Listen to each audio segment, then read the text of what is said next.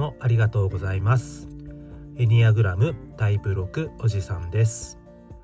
タイプ6の視点から得た日々の気づきを共有することで少しでもタイプ6の皆様が生きやすくなることを目指しているラジオです。それでは始めたいと思います。はい。では今日なんですけれども、えー、分裂と統合の方向。についての話を進めていきたいと思います。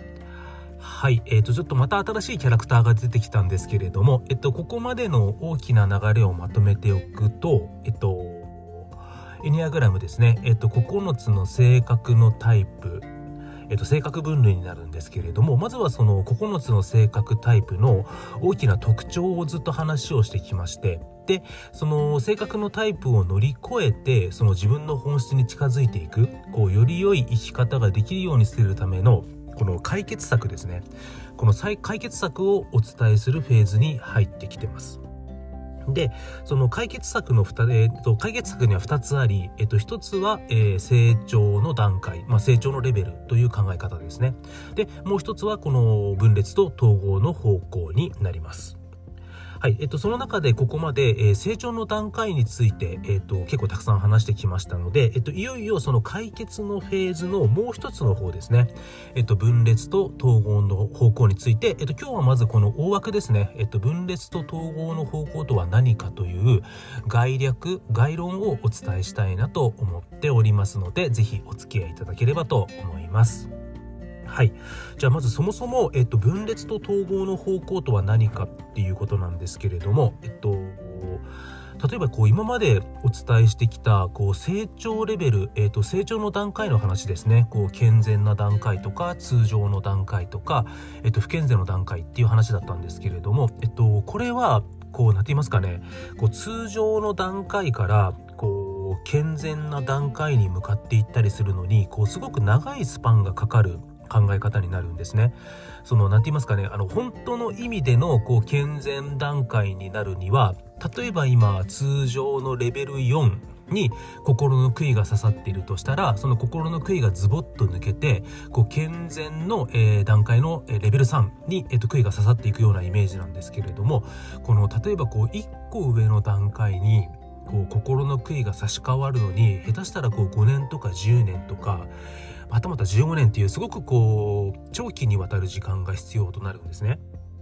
でじゃあそのさすがにその長期スパン、えーと、ずっと解決に向けて頑張るっていうのはとてもじゃないけど人間できないと思いますのでこの分裂と統合の方向っていうのはもっとショーストスパンですね。えっと、今この瞬間現時点において、えっと、自分自身がこう健全な段階、うん、え健全レベルの1 2 3っていうところに向けてもっと言ったら、えっと、自分の性格を離れてより自分の本質に近づいて幸せに生きれるように、うんえっと、自分自身の人生を生きやすくなるような方向に向けて今この瞬間自分が進歩しているのかそれとも、えーと、対抗しているのか、えーと、退きいくですね、えーと、退化しているのか、えー、とそれを知る助けになるっていうのが、えー、と分裂と、えー、統合の方向になります。ですので、えー、と成長レベルの段階という長期スパンを、えー、と見ていくためにこうより短期のスパン今この瞬間に自分が前に進んでいるのか後ろに進んでいくのかを知る方法としてこの分裂と統合の方向を、えー、と使っていただくといいのかなと思います。で、えっと、当然これ分裂と統合の方向という名前になりますので、えっと、これ実は統合の方向というのと、え分裂の方向という、え2つに分けて考えることになります。はい。でまず統合の方向っていうのがどちらかというと,、えーと、進歩している方ですね。はいえーと、自分自身が自分の幸せであったりとか、えー、自分自身が、えー、より生きやすくなる方向、うん、より健全な段階に向けて、えーと、進歩している状態っていうのが、えー、とこの統合の方向になります。え、自分自身の成長についての、えー、と非常に客観的な指標を与えてくれるのが統合の方向になります。えー、そうなると、えー、反対側の分裂の方向なんですけれども、えっと、これは、えっと、対価、えー、対抗している時の、えっと、傾向になるんですけれども、えっと、自分自身が、えストレス下においてどのように行動するか、うん、であったりとかこうストレス下における、うん、無意識の行動は何かというのを示すことになります。えー、簡単に言うと統合の方向は進歩に向かっていく分、えー、非常に意識をしなければ、えーと、意識的にならないとこの統合の方向に向かわないというイメージです。逆に、えー、分裂の方向っていうのは、えー、対価の方向になりますので、えーと、無意識化において、うん、意識しなければ勝手にこの分裂の方向に進んでいくということになります。えここからも、え人間っていうのはより生きやすく幸せに進歩していくためにはやはり意識的にならなければ意識的にならなければこう進歩の方向にえ進んでいかないってことが分かりますね、え逆に言えば、えーと、無意識でいればいるほど結局、え対価対抗する方向に行ってしまうんだなっていうのが、え分かります。はい。じゃあ、えっと、この分裂と統合の方向を、えー、どう見るか。ということなんですけれども、えっと、エニアグラムの図ですねこう円形の上に、えー、正三角形と、えー、変六角形変わった六角形が、えー、組み合わさってこう円形のところにタイプ9からタイプ1タイプ2タイプ3タイプ4タイプ5タイプ6タイプ7タイプ8ってぐるーっとこう、えー、と配置されてる図ですね。でその図を見ていただくとえー、例えば1つの性格タイプから、えー、と2つの線が伸びてるんですね。えー、とこれできればネットとか見ていただけるとありがたいんですけど例えばタイプ1であれば、えー、とタイプ4とタイプ7、につながってるんですね。例えばタイプ2であれば、タイプ8とタイプ4と、つながっています。これが、えー、と全て、うんと、それぞれのタイプがそうなんですね。例えば私自身タイプ6なんですけれども、タイプ6であれば、タイプ3とタイプ9とつながっています。はい。で、この、えーと、2本伸びている線の片方が、えー、統合の方向です。うん。なんでこの統合の方向に向かっていくとより行きやすくなっていくよっていう感じですね。で、残ったもう1本っていうのが分裂の方向になります。例えば、えー、私自身タイプ6なんですけれどもタイプ6であれば統合の方向がタイプ9でで分裂の方向がタイプ3になるというイメージです。うん、えざくっというと、えー、例えば私自身タイプ6忠実な人なんですけれども、タイプ6が、えー、うまくいかない思うようにいかなくなってくると、えー、瞬間的に分裂の方向であるタイプ3のような行動を取りがちに無意識になるっていうことなんですね。はいえっと、タイプ6は、えー、ストレス下にあり思うようにいかないと無意識のうちにタイプ3の、えー、タイプ3の中のあまりよろしくないと思われる側の行動を勝手に取りがちになる。うん、でそのタイプ6が分裂の方向タイプ3のあまりよろしくない側の行動を取り始めるとどうなるかというと、えっと、自分が生きづらくなるとか、うん、あと幸せから遠ざかるとか、えー、性格との同一化が進むとか、えっと、成長レベルの段階を、えー、通常から不健全に向けてどんどん下がっていくっていう動きが起こってしまうということなんですね。で逆に統合の方向ですねえーと、例えば、えーと、タイプ6であればタイプ9が、えー、統合の方向になるんですけれども、えー、意識的にタイプ6が、えー、タイプ9に向かっていくような動きをしていくとより自分の本質に近づき健全な段階に近づき、え幸せに生きやすくなってくるっていうようなイメージですね。うん、えっともう少し具体的にお伝えすると、えっと、タイプ6がストレス化になるとどうなるかっていうと、えっと、タイプ6っていうのはこう支えや導きがないことを恐れ、自分自身が、えー、チームの中で、えーと、安全を確保するために努力するという方向性があるんですけれども、えー、その努力がなかなか報われずに思うような結果が出ないとどうなるかというとタイプ3のように、えー、結果をとにかく求めて結果に執着しだすっていうようなことを、えー行動として起こしがちになるんですね。えーとこれが無意識における分裂の方向です。ただ、えっと、タイプ6の方っていうのは実は、えっと、そのような状況になった時に、えっと、周りに助けを求めるのではなくて、うん、周りに支えや導きを、えー、求めるのではなくて自分自身の中、うん、自分自身を信頼して、うん、自分自身ならできると勇気を持って行動する、うん、自分を信じて落ち着いて、うん、冷静に行動することによって実はより良い結果が出て生きやすくなっていくのでこれはえっと何て言いますかね、うんと。非常に、うんと、タイプ3、えっと、何言ってんだ、えっと、タイプ6が、えっと、統合の方向に、うんと、向かう時っていうのはすごくその健全なタイプ9のようによりリラックスし、え楽観的、うん、自分は大丈夫っていう風になっていった方がより良くなるっていうのが、えっと、統合の方向の、えっと、考え方になります。でこの分裂の方向が全て良くて、えー、あやっています、えっと、分裂の方向が全て悪くてで統合の方向が全て良い。ということではなくて、えっと、まず、えっと、知っておくべきっていうことは、えっと、人間の、えっと、性格システムっていうのは、うんと、それぞれタイプ1からタイプ9に至るまでこの統合の方向と分裂の方向っていう、えっと、両方持ってるっていうことがまず知ることが大事なんですね。うん。でそのストレス下において、えっと、自然と分裂の方向に、えっと、動きがちででそのような状況において統合の方向を意識して動くことによってより自分自身の成長が早まっていくんだよっていうことを、えっと、知っておくっていうことが何よりも重要だっていうことをお伝えしておきたいと思います。えそうすると、えっと、タイプ1からタイプ9のそれぞれの分裂の方向と統合の方向を簡単にお伝えしておきたいんですけれども、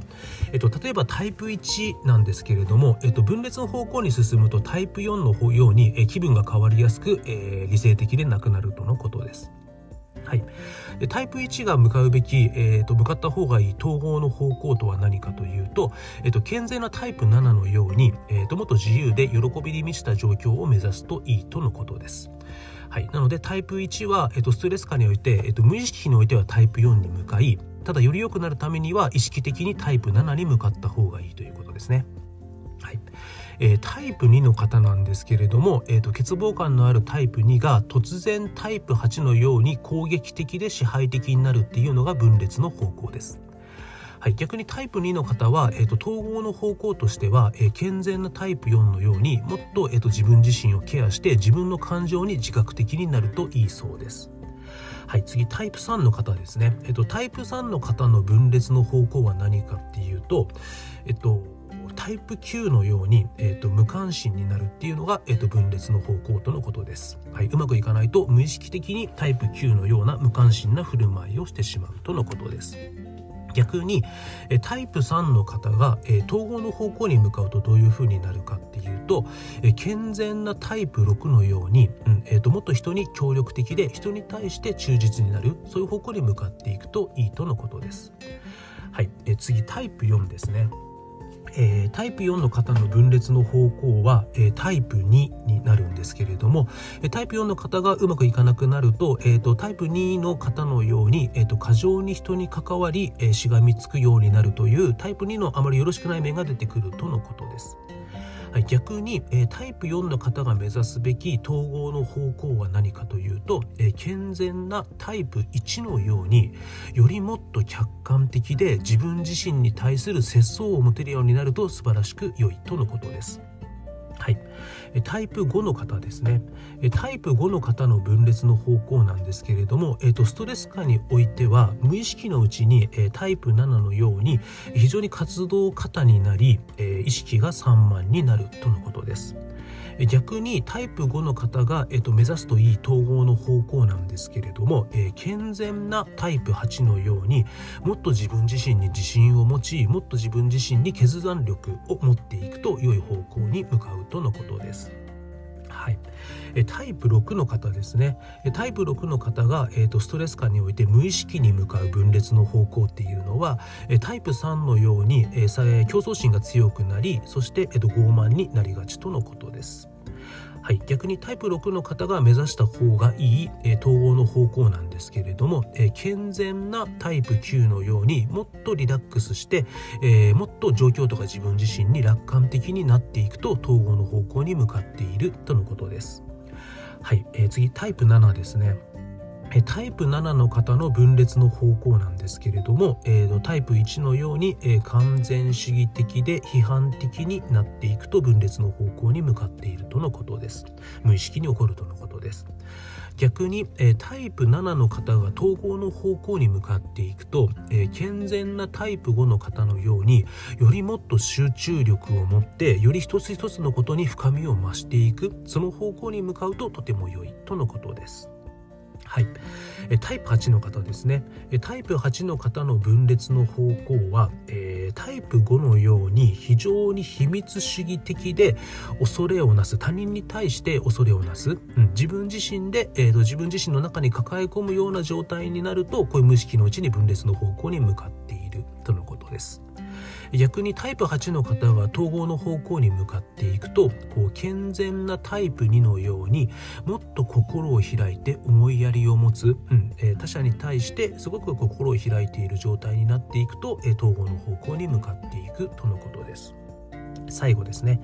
タイプ9の方の分裂の方向なんですけれどもこれはタイプ6のように非常に不安になり心配性になるというのが無意識でいく分裂の方向ストレス化における状況らしいです。逆にタイプ9の方が目指した方がいい統合の方向は何かというと健全なタイプ3のように非常に成長志向でエネルギッシュになるっていうのがタイプ9に方にとっての統合の方向とのことです。はい。そうですね。まずあのここまでざっとそれぞれの性格タイプのの分裂と,、えーと、統合の方向をお伝えしてきました。じゃあ次回以降分裂の方向とは何かとか統合の方向とは何かというのをもっと具体的に伝えていこうと思うんですけれどもそうですね。あの自分自身を振り返ってもこの本当にこう特に仕事ですね、えー、成果が出ない時に本当に分かりやすく分裂の方向に行くんですよ。成果が出なければ出ないほど数字が出なければ出ないほどこうもう数字を取る売り上げを上げるそこばっかに執着したってうん。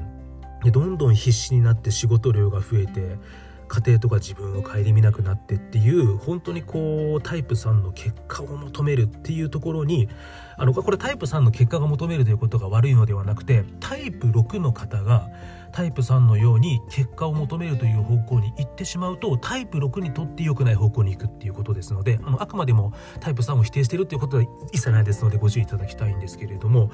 でそうやってこうタイプ6の僕が結果が出ない時に結果を求めすぎるとよりどんどん深みにはまっていくんですよね。もっと結果出なくなってどんどん暗くなるみたいな 状況が起こるなっていうのは本当に過去の経験もありましてでだからこそこうタイプ6の僕っていうのはうまくいかない時こそうん。うまくいかない時こそこう周りから認められなくなる。そうすると自分の支えがなくなって自分ではなくなると思ってしまってなんとか結果を出さなきゃってなってこうタイプさんみたいな動きになるのかなと思うんですけれどもとにかくこう僕自身タイプ6っていうのは自分の中に自分の問題を解決できる力があると信じて